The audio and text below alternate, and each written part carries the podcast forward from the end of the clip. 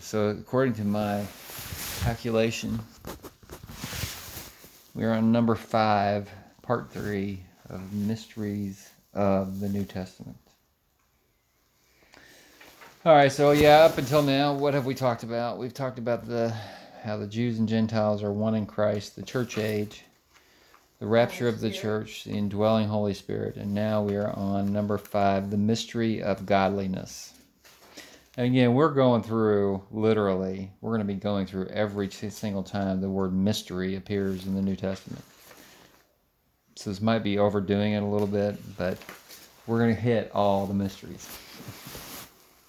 but they're interesting, and they're they're obviously, I think, most importantly, one of the purposes of this is to generate a, an appreciation for living on this side of the cross. That we not only are saved, but we also have the indwelling Holy Spirit. We understand uh, uh, who the Messiah is and the specific details about his person and his work.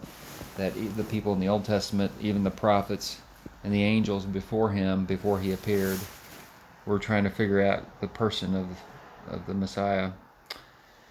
And so, and I always think about this with the indwelling Holy Spirit coming off of that is how much of a difference that makes having the Holy Spirit indwelling us.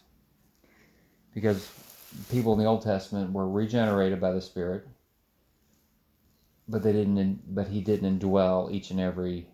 He certainly didn't permanently indwell anybody. I don't think. I don't think even David or the prophets were indwelled permanently. I think they were indwelled temporarily for certain purposes at times. But in general, Old Testament believers, people who were saved in the Old Testament, did not have the indwelling Holy Spirit. And so, how much that affects our ability to witness and our ability to live God, godlier lives is something I've always thought was interesting because some of the some of the things that the Old Testament saints did, like Solomon, the, the life he lived, and it seemed to me like Solomon was a genuine true believer in the one true God. And if you look at the history of Solomon, he had like a thousand wives. I mean, he I mean that's incredible. Yeah, I mean he did just about every. And of course, he ends up writing Ecclesiastes, Song of Solomon, and it's basically he's teaching how vain all that chase was. I mean, he just chased everything in the world at times, and it just ended up in futility. And that's how it is with us, with anybody. Whatever you pursue in the world without God is ends up empty. It just ends up futile and doesn't doesn't genuinely satisfy you. That's why idolatry always just breeds more idolatry because once you chase an idol, and you and you get you realize how it just doesn't satisfy you. You just move on to the next idol, and then you move on to the next idol, and then you move on to the next idol. And sadly, that's what every unbeliever does: is they live a whole lifetime of just chasing idols until the end of, end of their life. But as Christians, we can still ourselves chase idols, even though we are saved and we have the indwelling Holy Spirit. We still have to guard our hearts and obey the scriptures and, and do the things that we're called to do, or we will just chase things of the world instead of having our minds set upon the Lord.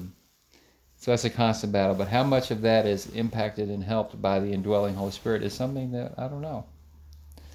I'll never know what it what it means to be a saved person without the indwelling Holy Spirit because we do live on this side of Pentecost. All right, so number 5. The mystery of godliness. 1 Timothy 3:16. By common confession, great is the mystery of godliness. He who was revealed in the flesh was vindicated in the spirit, seen by angels, proclaimed among the nations, believed on in the world, taken up in glory. So, obviously, who are we talking about here in the mystery of godliness? Jesus Christ. Jesus Christ. He who was revealed in the flesh was vindicated in the spirit, seen by angels, proclaimed. So, obviously, we're talking about him taking on flesh, doing his work. And now we proclaimed among the nations. That's what we live in that time period now where we're proclaiming the gospel. We're proclaiming the person and work of Jesus Christ to the world. and he's believed on in the world. All those who God has uh, granted faith to, we believe believe the gospel. And of course, he's taken up in glory. He's ascended. He's not with us anymore. He will return. But right now, where is Christ? In heaven with God. Seated at the right hand of God.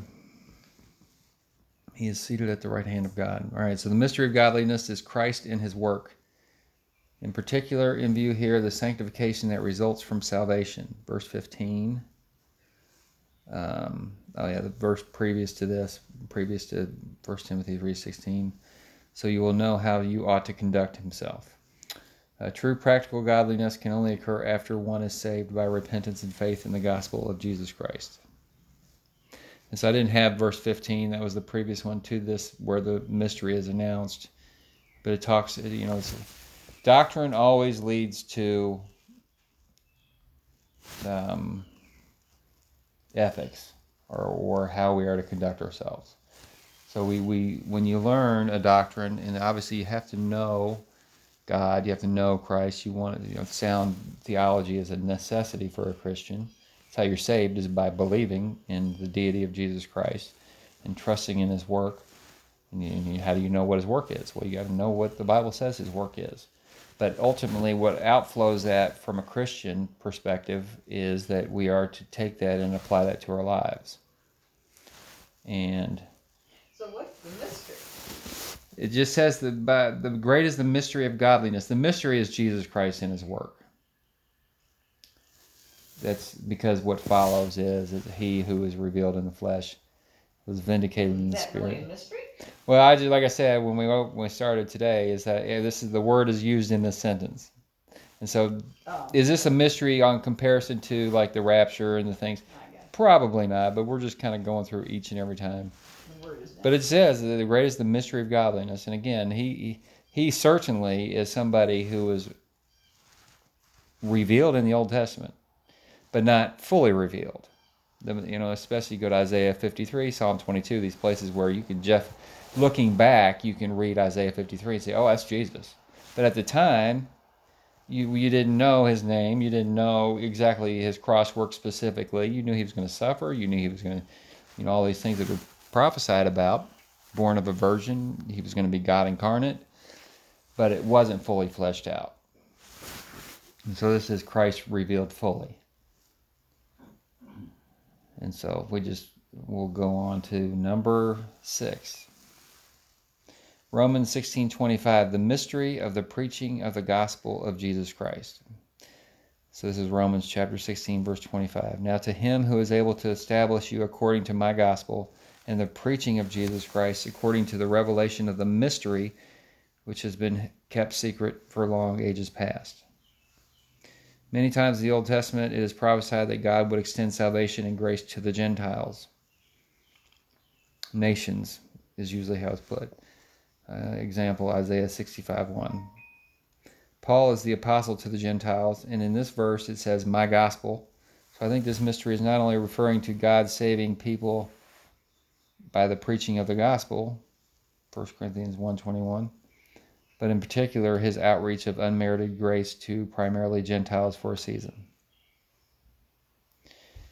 So that right here, that was Gracie, Hunter. right, Hunter, Hunter. Hunter, is Gracie. Stop. Hunter, be quiet. So I think this is just the mystery of the preaching of the gospel. You're a nut dog. You've lost your mind. Again, this is one of those that, yeah, not as impactful or not as, you know, not on the same level of a mystery as the indwelling Holy Spirit, the rapture, the Jews and Gentiles. But it is, I guess it kind of connects with number one, where if you read the Old Testament, and you, you see this in the book of Oh. Acts, where the Jews were so resistant to the Gentiles receiving salvation, and Jewish believers, Jewish believers in Christ, even Peter himself had to be given a vision and things, because even though there's, you know, I'll read that Isaiah 50, 65, 1, where just there's places in the Old Testament that the, it shows the purpose of Israel was to go out and preach the name. All right, let's see here. This is Isaiah 65, verse 1. I permit, this is God speaking, I permitted myself to be sought by those who did not ask for me. I permitted myself to be found by those who did not seek me. I said, Here I, here I am, here am, here I am, here am I, here am I, to a nation which did not call on my name. And so you see, there's there's just one example of where you you look in the Old Testament, you can see that it was prophesied that the Gentiles, that God was going to extend His work to the Gentile nations. And we've talked about this before. The I think the primary primarily intention on a human level, of course, everything that happens, God has ordained from His decreed. Anybody here know what the eternal the eternal decree of God is. What that means. The eternal decree. Oh, really? It is the decree is the plan of God. And the Bible teaches that God planned everything from beginning to end. That he, there's that everything is going along and he is controlling it and he is governing it. And a lot of people struggle with that because obviously you look at the world and the situation of sin, and you think, you you know you you you have to be careful and you don't want to say that God is causing evil, tempting evil, or anything else, but He's choosing to allow every act of evil that happens. And so in that sense, He's governing it, governing it. And so although He's not the author nor approver of sin, He is using sin to accomplish His purposes he's using it. He used it to bring the cross, to bring, I mean, that's clearly stated in Acts, that, that God predetermined the cross to happen. And so the eternal decree is his, his eternal plan from beginning to end. So there's nothing that doesn't happen outside of his sovereign control. And I, I always like to say all the, all the good things happen, he directly causes. All the evil things he chooses to allow to happen. But he chooses to allow to happen for a purpose. And so he's orchestrating everything, good and evil. He's the cause of good. He is the cause of evil in the sense where he could stop any evil act that happens. He has the power to stop any evil act. Yet he chooses to allow it. There's there's the activity of God in evil. Because he's not he's not causing it, he's not tempting, he's not approving, and, he, and people will be judged for every act of evil. Either on Christ or on yourself, on the on the person. Yet it cannot happen without him allowing it to happen. And so that's that's how you understand God's using evil to accomplish His purposes. And a lot of people struggle with that. You know, they, they, you say something like God is responsible for evil in some sense, and they just like, whoa, what? But he, you just have to understand He can stop it if He wants to, but he's He chooses not to, and He chooses to uh, delay judgment on that for a time period because he's working out a good purpose in the evil.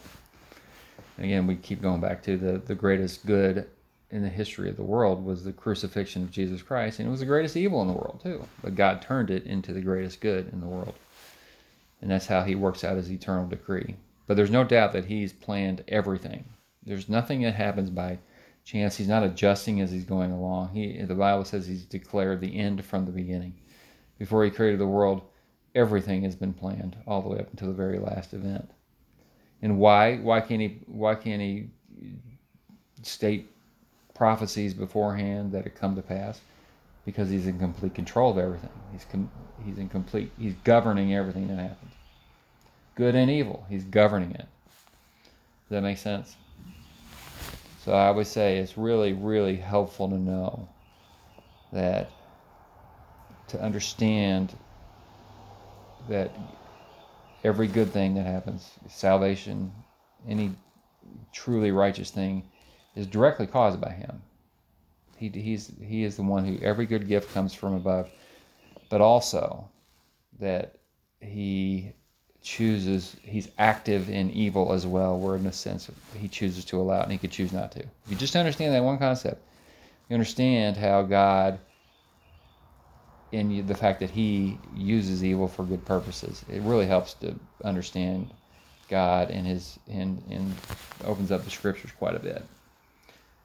Because because people a lot of times want to diminish his sovereignty to get him off the hook for evil, or diminish his power to get him off the hook for evil, or even to diminish his omniscience. You're like, well, how could God be all loving and all powerful, and and all this happens in front of it, and so people will try and and even genuine believers will try in, in, in good intention, but you don't need to get God off the hook. God doesn't need to get off the hook. He's fine. He can he can handle his own. He we we proclaim him as he is just as he discloses himself in the scriptures, and he discloses himself as all powerful, all loving, in control of everything. But you understand that he he uses evil for good purposes eventually. And we may not know a lot of things that he does in our lives and the tough things he allows in our lives until later on. But usually, a lot of times, you you will experience a season of of difficulty, of hard things, and even evil things happening to you, and you think, you know, first off, you realize that you don't deserve anything good anyway, and so you humble yourself and realize that He's gracious and merciful. But he, but you always, just always understand when you're in a tough situation, a tough time as a Christian, that He is not only aware of it, which He is, He's in control of it. He's orchestrating it. This is specific to you. It's and why? Because it's got a good purpose in it. And sometimes you know the purpose. You know, a lot of times I'll understand. You know, I'm trying to take control of my schedule. I'm trying to be. I'm not being. You know, I'm doing the things wrong, and so I, I just feel him pressing in on that, and I know immediately because I've experienced enough times. Sometimes I don't have a clue. I'm like, Lord, I'm doing the best I can here. I don't. Know what are you know? Is there anything else I'm missing here? And I don't know. And then you just say, okay, you're, you're over this. I'll find out later down the road what you're doing. I don't know right now. And there's a lot of times where I just, I really genuinely don't know. I'm trying as hard as I can. But a couple weeks go by and you're like, you look back, okay, I didn't see that hidden evil that was in my heart. There was something in there I didn't know about that he was pulling out and demonstrating. A lot of times when he puts you in the fire a little bit, it'll it'll bring to the surface things in your heart that you're, that you're depending on other than him. And so, all right. Ding, ding, ding. Oh, is that the rain? He reacted to the Didn't you say that? Uh, Action? So he knows. He He knows. knows the weather any alert. sound the phone makes. Uh, yeah. He knows the weather alert. You need to put it on vibrate so they don't freak out. Well, Abigail said Tiger, when he, the same thing, he, he just goes crazy as soon as he hears that ding. That is crazy how they can know that. What is the weather forecast, Hunter? I know. All right, number seven, the partial temporary hardening of Israel. All right, this is Romans chapter 11, verses 25 and 26. Paul writing, For I do not want you, brethren, to be uninformed of this mystery. There's the word. So that you will not be wise in your own estimation, that a partial hardening has happened to Israel until the fullness of the Gentiles has come in. And so all Israel will be saved, just as it is written The deliverer will come from Zion, he will remove ungodliness from Jacob. This mystery has to do with Israel being partially, temporarily hardened during the church age. When over, the rapture occurs and God goes back to dealing with them, purging them to the remnant during the tribulation. Notice three clear things from the text. One, dis- distinctions being made between Israel and Gentiles still. So, although we, we talked about the first mystery where distinctions in the body of Christ are, there are still distinctions, but they're meaningless, but there's still distinctions being made. And so, so you talking about there's a, there's a hardening to the people of Israel until the fullness of the Gentiles come in. So you see, there's still distinguishments, distinctions between Jews and Gentiles. Yet in Christ, they're they're meaningless. There's no there's, if that makes any sense. He's broken down the barrier, but there's still ethnic distinctions being made here. And this is obviously after they rejected uh, their Messiah. Two, a partial hardening of Israel. Individual Jews are still currently being saved. And most importantly, the hardening of Israel is until, clearly indicating it is temporary and will end at some point in the future when all Israel will be saved. Acts 3 12 and 19 verses Acts chapter 3 verses 12 and 19 and 20 show Israel's future total repentance is what triggers Jesus' second coming and you can see that at the end of the verse here Jacob is clearly Israel. And so you see that so these so that when all Israel is saved, the deliverer, who's that? We knew this stuff, That's Jesus Christ. so it's not. Well- mystery, Right? We know it because we've studied Romans, but this is a mystery that is still that is revealed in the New Testament. Okay. But the reason we talk we talk about it quite a bit, obviously. You see, the deliverer will come from Zion. He will remove ungodliness from Jacob, and that's Israel. And so that's the that's the the final salvation of the nation of Israel. When he removes ungodliness from them nationally. Right. Now, yes, individual Jews are being saved. And that's where it says a partial hardening has happened to Israel. Until the fullness of the so when the Gentile the church age is over, God will go back to dealing with Israel again. All right, number eight, the mystery of his will. This is Ephesians chapter 1, verses 9 and 10. He made known to us the mystery of his will, according to the kind intention which he purposed in him with a view to an administration suitable to the fullness of times, that is, the summing up of all things in Christ, things in heaven, the heavens, and things on earth, on the earth. I think this mystery, although mentioning the summing up of all things, which might lead to believing it is eschat- eschatological in nature, is more broadly dealing with the church age in general. We, during this church age, have the privilege of understanding how our sins are forgiven, verse 7, because Christ's work is completed and recorded, explained in Scripture. Those in the Old Testament had veiled knowledge that God would one day atone for their sins, but we know that how he did that. Also, from the first advent of Messiah to his return in the future, that time period is referred to as not only the church age, but latter days as well. And so, again, there's more disclosure of God's will to us now. Again, we live in a time, I mean, we might be living in real times of this being fulfilled. A lot of these end, these uh, these final things being done. I mean, I look over in the Middle East right now, and it's just almost incredible to watch what's going on with with we talked we talked about this last week or maybe the week before with legitimate talk about a peace agreement, legitimate talk about a third temple, legitimate talk about or little legitimate alliances between nations that are written about that never had alliances before. We don't know times or dates or anything else, but if ever the table is set, it seems like it's getting set. All right, number nine. Christ is the head of the church. Ephesians 5:32.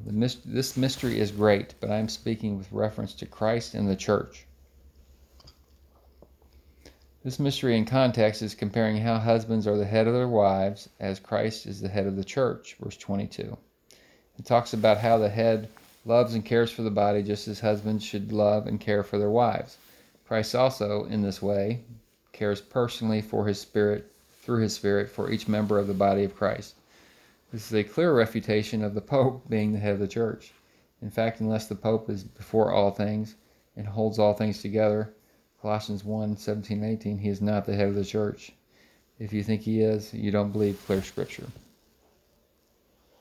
So this, I didn't write all those scriptures down, but right before before the 532, uh, from 22 to 32, it's making the comparison of how you know talking about how husbands are the head of their wives, but we're you know we are we are the head of the households, no doubt.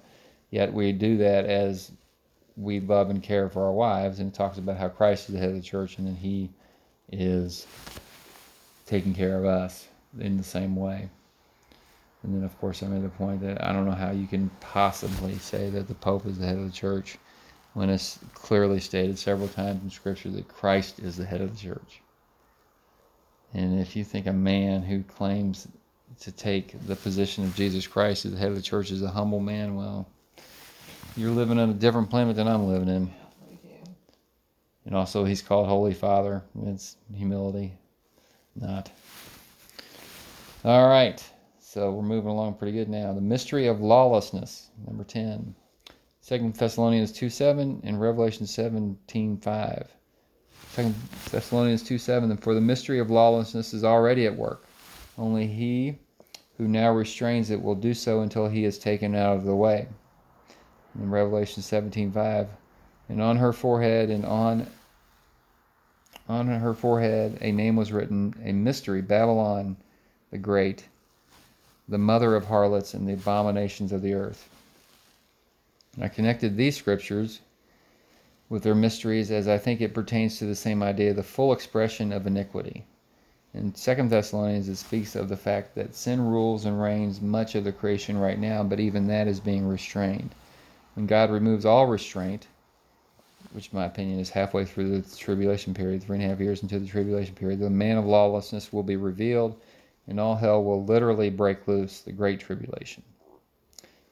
So the tribulation period is broken down. It's called the tribulation period, but it's also the last three and a half years is called the great tribulation. That's when things go really, really bad, when the Antichrist sits in the temple. We have no idea in this present time how much God restrains through common graces evil, but in the future the full expression of mankind's sinfulness will be realized. In the Revelation scripture above, it refers to the final one world religion created in the tribulation period. Essentially, all other religions outside of true biblical Christianity are the same now anyway human achievement. You do something for salvation, but there are divisions among false religions right now although ecumenical desire is increasing dramatically. You can see that with just what's going on recently with the Pope signing accords with Islamic leaders, and everybody's just saying, let's just form this one. Even the Jews are talking about building this third temple. They're talking about building not specific necessarily to Judaism, just they want it to be a, a world temple, a temple for all religions.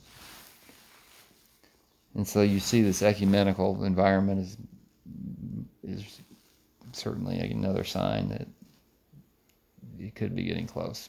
But at that time, they will all join together to form this one religion, thinking this is a solution for world peace and the anarchy the rapture creates. Ultimately, it fails and is destroyed by the Antichrist himself when he claims himself to be God. But again, I think these two mysteries reveal the full expression of iniquity now restrained by the true and living God. We've talked about this many times about how we have not only we talk you know a lot of people say well how could god allow so much evil and and the the truth of the matter is we have no idea how much he restrains. That how if if left to just our own desires without without common graces like government um, family or just just self preservation and, and self um, just a lot of people just keep from doing crazy things because they don't want people to think bad things about them. Or even pride keeps you restrained in some senses. But where if he just removes his, and that's what happens when God hardens a heart, when he turns somebody over, is he removes his restraint. And when he removes his restraint from your life, it gets real bad. And it doesn't matter who you doesn't matter who you are if God removes his presence from your life, is it's the one thing you don't want to have happen. But as Christians, it's impossible now. Uh, you know, he can still, you know, turn. He's he indwells every believer. He never leaves us or forsakes us. Yet he can take away his presence and his joy and his and his uh, blessing in your life for disciplinary reasons. But it's it's purposeful. But unbelievers are restrained by God in general senses as well. And, and I think during this tribulation period, what causes most of this is the restraints that God, He removes that. In the, in the full expression of evil is allowed to, to manifest itself, especially during that last three and a half years. No idea how horrible that's going to be. So, but but yeah, it's just what it's called the mystery of lawlessness, and so that's the best. Not good, yeah, not a not a peachy subject, but it's it's a good thing to know and to understand um, that God's grace is more than we can ever possibly imagine, and you know, and for us, you know, even as believers, we can complain about certain things, and for us unbelievers, that's all they ever do is is if you you know you start talking to them about Christ, a lot of them will just start having questions and challenges about well, you know, how could God allow this and this happened to me? How could God allow that? And what they first off, what we and everybody doesn't understand is is if God dealt with each of us individually according to our evil, it would be bad. It would be eternally bad. And so that's the first thing I always say to somebody who says that. Like, it's a good thing God doesn't judge your evil instantly. You know, because they'll look at somebody else and find somebody else worse and say, "Well, how could you? How could God allow that to happen?" Well, like I said, uh, think about the worst thing you've done. How? It's a good thing God allowed you time to repent from the evil things that we've done. So we, we always God is more merciful than we could ever possibly really understand, and we are wick, more wicked than we can possibly understand, and that's just the reality of it and it's a humbling thing. It doesn't. It's we don't mean that we don't want this to bring us to despair and to micromanage our own lives because I can do that and we all can do that. And Satan will always try and he's called the accuser of the brethren. He's always trying to bring you to despair, and he's always got something to use. That's the sad thing. There's demonic temptation and demonic accusation. There's always some truth in there because we are we're we we fall short, yet we understand that God has forgiven us all our sins as believers, and and and he he also understands that we are still in the flesh and we are still going to sin, and yet we don't intend and we don't willfully do it, but we still it's a it's a it's the ultimate goal I think is it, it humbles you to to understand how merciful God is, and so when you start to get prideful, and I do this frequently, I just like okay, I just got to just immediately put the brakes on there because God will remind me in some way how merciful He's being to me by maybe removing that mercy for a little bit. So that's number 10. All right, number 11, the mystery of God. All right, again, we're just dealing with this every time the mystery is used, and it's used here, and this is the good one. So, but this is Revelation chapter 10, verse 7. But in the days of the voice of the seventh angel, when he is about to sound, then the mystery of God is finished as he preached to his servants the prophets. This mystery is referring to the time when, at the end of God's judgments poured out on the earth in Revelation, God will be fully revealed in the revelation and personal return of God Himself, Jesus Christ, in His setting up of the millennial and eternal kingdoms. All of Scripture points to its culmination when we will understand God and His work more completely. He will be present and his plan will be accomplished. All will fully know him, either in glory or judgment. In context, it, also, it might also refer more specifically to the judgment of the day of the Lord prophesied through Scripture, now fully revealed and accomplished. So I, I tend to view this mystery as a good thing where the, because we still i mean we as much as god has revealed to us in his scriptures and how we know him through christ and we have and we look at scripture and we understand that he's going to return in the kingdoms and we won't know what that truly is like. And we can imagine heaven we can imagine the glorified resurrected body we can think about these things but we won't know it fully and and, I, and we certainly don't know god as we will know him then because we'll be in sinless bodies and be able to be in direct fellowship with him. And so when the mystery of God is revealed, I just see that as a way of him wrapping everything up. And as I as I wrote noted there, everybody's going to fully know him. Believers and unbelievers. We'll know him in glory and, and praising him for all of eternity for his mercy on us. But unbelievers will know him fully in his judgment only. No more, no mercy anymore. They'll understand fully what they rejected every single time they rejected either his general revelation or special revelation in the gospel. There will be nobody appealing when they're when they're when they're sent to hell. There's nobody who's going to be saying this isn't fair. They're going to hate it. They're going to be gnashing their teeth. They're still going to hate God.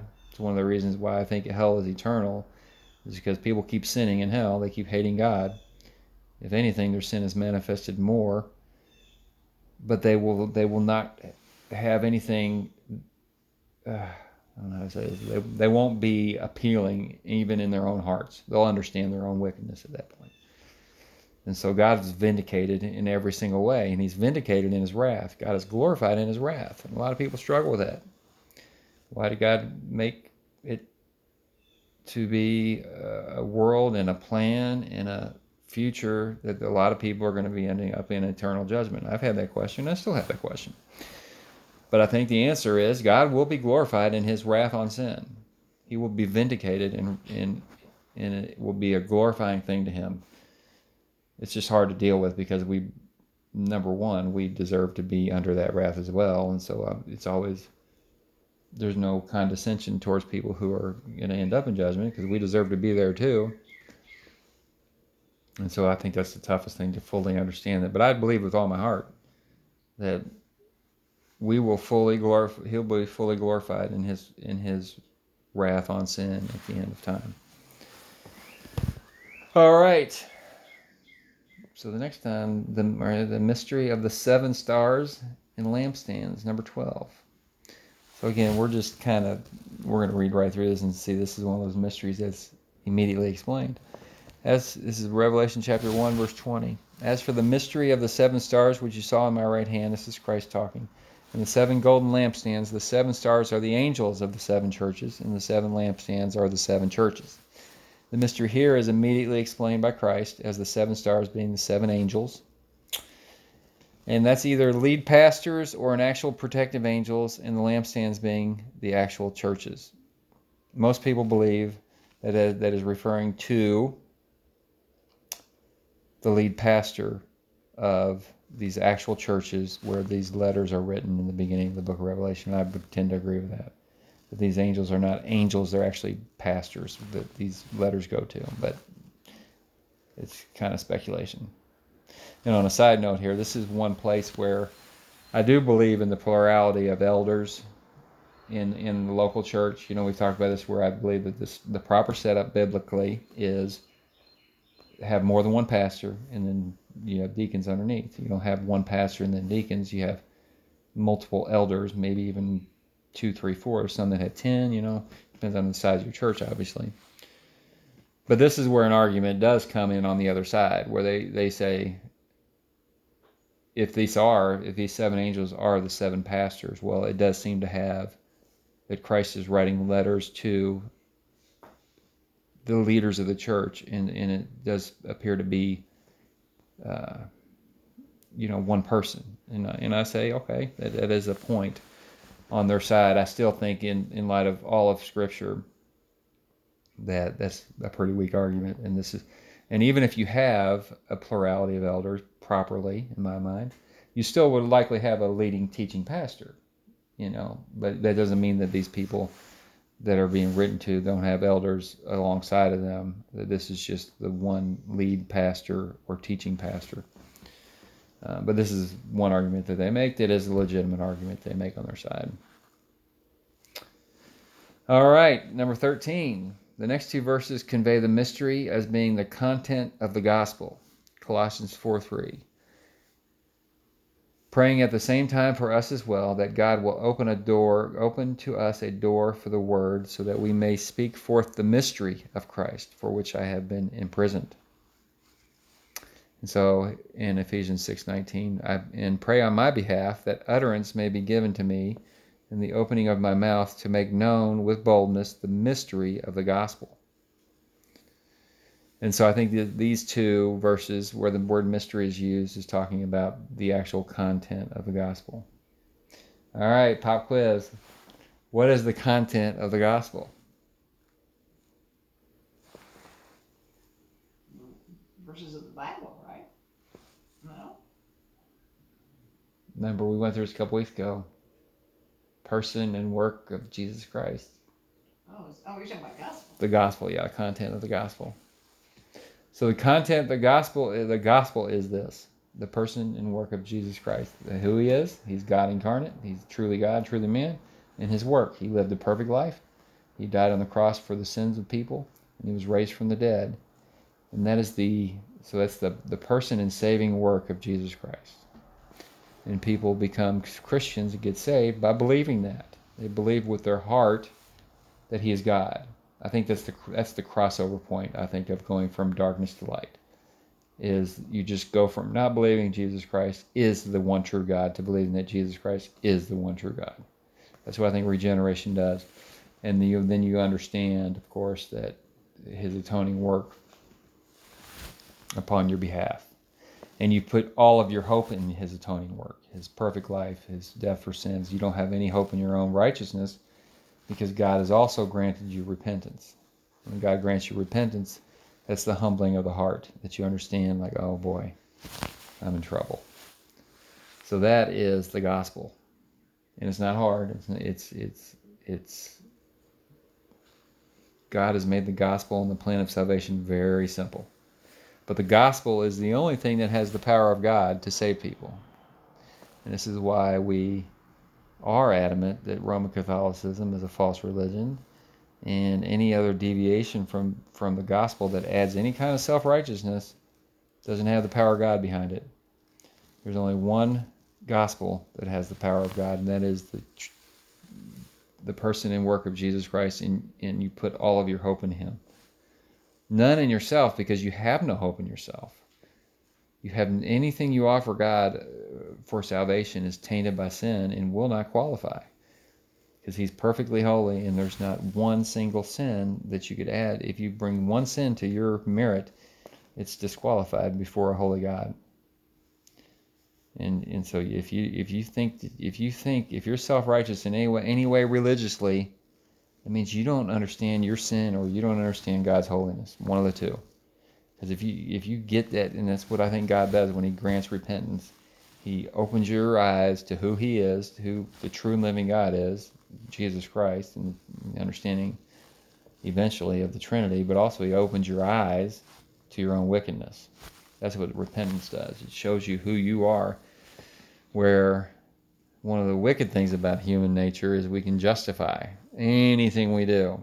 And so we can make ourselves not seem to be wicked to ourselves because we can do that in our minds about ourselves. But when God shows you who you are without any of the filters, yeah, I think that's what really terrifies you into saving faith.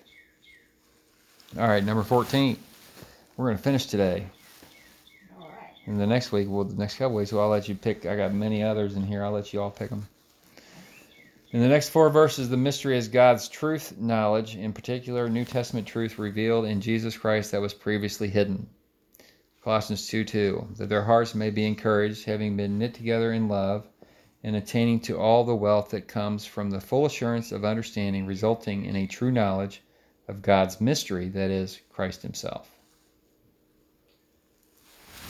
1 Corinthians 2 7. But we speak God's wisdom in a mystery, the hidden wisdom which God predestined before the ages to our glory. 1 Timothy 3 9. But holding to the mystery of the faith, and then I put in parentheses content of the revealed truth with a clear conscience.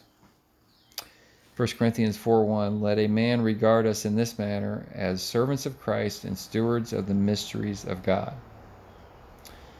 So again, I think this is just talking about God's truth and knowledge, and in particular, the uh, the full revelation of God is found in Jesus Christ.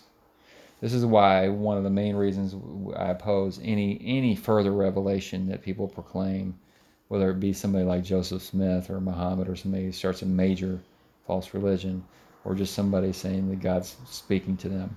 It's because God, the Bible is clear in Hebrews 1 that the full revelation of God is Jesus Christ. There is nothing else to add to him. He is the he is God in the flesh. And so there's nobody you if you can come up with information about God more than Jesus Christ has revealed mm, you're you're you're walking on some thin ice there. So once you know we have the prophets and the you know, and everything was building up to Jesus Christ. But then the fullness, the full revelation of God was is, fa- is found in Christ. All right, and number 15, in these last two verses, the word mystery means not understandable. So this is where we actually get to the meaning of the word mystery, like we commonly use now, is a mystery. Oh, it's you know something that's mysterious, and um, so it kind of actually applies here. Matthew 13 11, Jesus says, To you it has been granted to know the mysteries of the kingdom of heaven, but to them it has not been granted. Here it refers to spiritual truth revealed to some but withheld from others. A lot of people don't understand the parables that Jesus spoke in. They, they they'll teach that well he teaches in parables to make it easier for people to understand. That's actually the opposite. Jesus says that he speaks in parables to hide truth from people.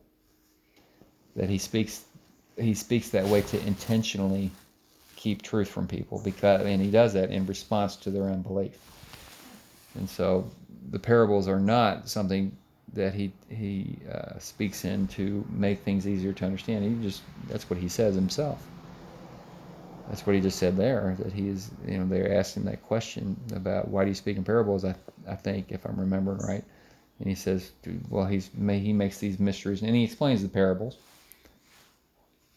But he God in general, if you understand this, is good to know that God reveals the only way anybody can ever understand spiritual truth is if God reveals it to them.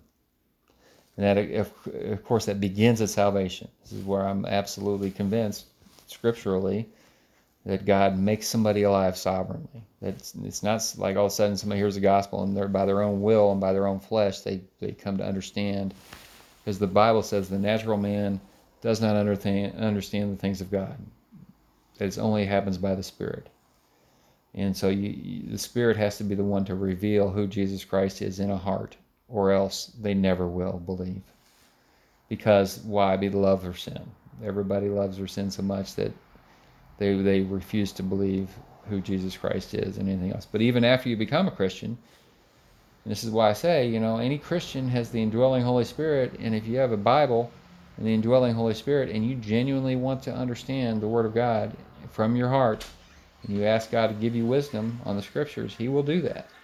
Because the Spirit is the one who gives you understanding to truth. Grace, you already got revved up with a rain dinger. well, he does that every time I come over. He's like, er, er. He does. He acts like he's going to attack her when he comes out of the room. He goes like that. You got. It's. I haven't seen you wear a hat in so long. It's just interesting. You're such an angry boy. You're such an angry. They had something on Inside Edition last night. Or, I, don't know, I taped it, so I don't know if it was last night. It was about the two ministers that had humongous congregations. And they were so blatantly, th- they had like three jets and they Mhm. had Yeah. mansions. I've seen one of them on TV. I've seen both of them on TV. And they went with Inside Edition and interview, tried to interview them. You know, why do you think you should have these jets to fly around? And and the, their answers were so bad. I mean, it was like, well, I deserve this. Yeah. False teachers is what they Oh are. I don't know. I'd be they interested to who they are. Horrible. If there was anybody that would watch that show Yeah. and think anything good, Yeah, I know. That's the thing. You're right. I'm glad you could pick that up. Is that pride? You know, the oh, first first sign of a false teacher who claims to teach the Bible, and if they have pride. I even learned. I was like a week into my faith, and I was tricked a few times. But I was sitting there thinking, man, that guy's got a lot of pride. I, th- you know, I've been humbled here, and that is the first indicator. And yes, if people think that they, I wish I could remember the names. yeah, when you watch it, let me know. It's Creflo Dollar's a guy. He's got a bunch of jets. He's a false teacher. The one's real gray haired and old, or, and then the other's dark hair and older, and they get together for lunch occasionally. Oh, I- it's probably. I Um, think Texas, maybe they were. yeah, I th- You've seen him before. It's probably uh, Copeland, Ken, Yeah. Kenneth Copeland. What's he look like? He's got the dyed hair, dy- dyed brown hair, and he's older looking. Yeah, that's him. That Yeah. of them. Yeah, he's that guy's. The, he is the worst of the Oh. worst. He's the worst of the worst. I mean, he, he was getting under his jet, and they were trying to interview him, and he goes, "Just tell me why you don't think I deserve this." I know. And she's like, "What?" If you ever heard him preach for five minutes, you'd throw up. I think I would. Because I he- didn't like it at all. If ever a man is possessed by demons, it's that guy. He's got a look in his eyes. Oh, yeah. I don't know. You got to be so. Stupid. I don't know why you give. I mean, it's one thing to. no, stupid on that. But he's a controlling guy too. Just- It's just he's the worst of the worst. Yeah, he's the worst of the worst. But yes, if anybody thinks that God told them to get a private jet, yeah, I'd put a big red flag on that. Yeah, uh, yeah, that was couple of mine. And the other guy was gray haired and fat and older. Yeah, I wouldn't want to be. You know, I you know I shouldn't. there's a couple people I really struggle with praying for. I really do. And we're we are called to pray for our enemies. We're called to pray for whoever. But there's a couple people I just really and Kenneth Copeland is one of those. I just have a hard time because he's such an abuser of scripture. He's such an abuser of people. And I just I was sitting here and thinking there's a I can't imagine uh, like the Pope Francis and, and Kenneth Copeland would be probably two of the people that are alive today that I would not want to have to account for before a whole because they're using, you know, talking about Copeland, he's using God's word to Oh. bent to rich enrich himself. You should see his house. You should see. Oh, I know he's got mansions and mansions, and people like, um, you know, I wouldn't put Beth Moore on the same level as Kenneth. Co- I mean, not, he's, she's not that blatant. I don't think she's a good teacher, and she may be a false teacher. A lot of people who, but she's very, very wealthy. She's got, she has several homes and things, and but you know, I'll say this is truthful too. As much as I love, and you know, I love John MacArthur. He's he's wealthy in the sense of a human level, at least as far as I know.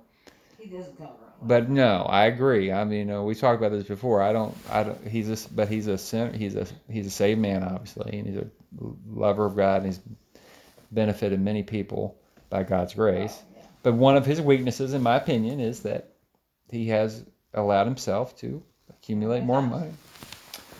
And so that's a difficult thing, but yeah, with people like Kenneth Copeland ah. and who don't even who who are just absolutely full of pride and don't even pre, you know, they're false oh. teachers blatantly. He made me to. It does. I'm glad that you see that because that that shows you that the spirit is, you know, teaching you like, hey, that guy's a wolf, um, and he is. He's a war. He's bad. It's it's, it's a shame what he you know what he's able to get away Go with. on Inside Edition, they have a website, I'm sure, and and just see if you can see Yeah. that interview. Oh, I bet Benny Hinn was the other one. Gray. He had the gray hair, gray hair, short. and he's the other. Yeah. You know, Ah, Yeah. Bad. Yeah. All right, and the last one, first, first, yeah, we're almost done. First Corinthians fourteen two. For one who speaks in a tongue does not speak to men but to God, for no one understands, but in his spirit he speaks mysteries. We're not going to get into the tongue issue right now. I know. But that just means in that context, not understandable. All right, so we did it. We did it. We We know went, I knew it was going to take at least two or three sessions.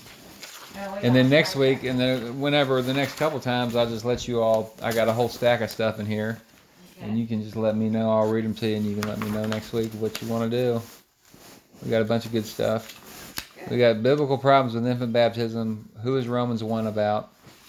Salvation by the will of God, scriptures. Don't make yourself at home. Look up and out. These three things to do continually. All right, maybe we'll do that one. That's a good one to always do. you're getting your haircut now. Oh yeah, we got to do the haircut now.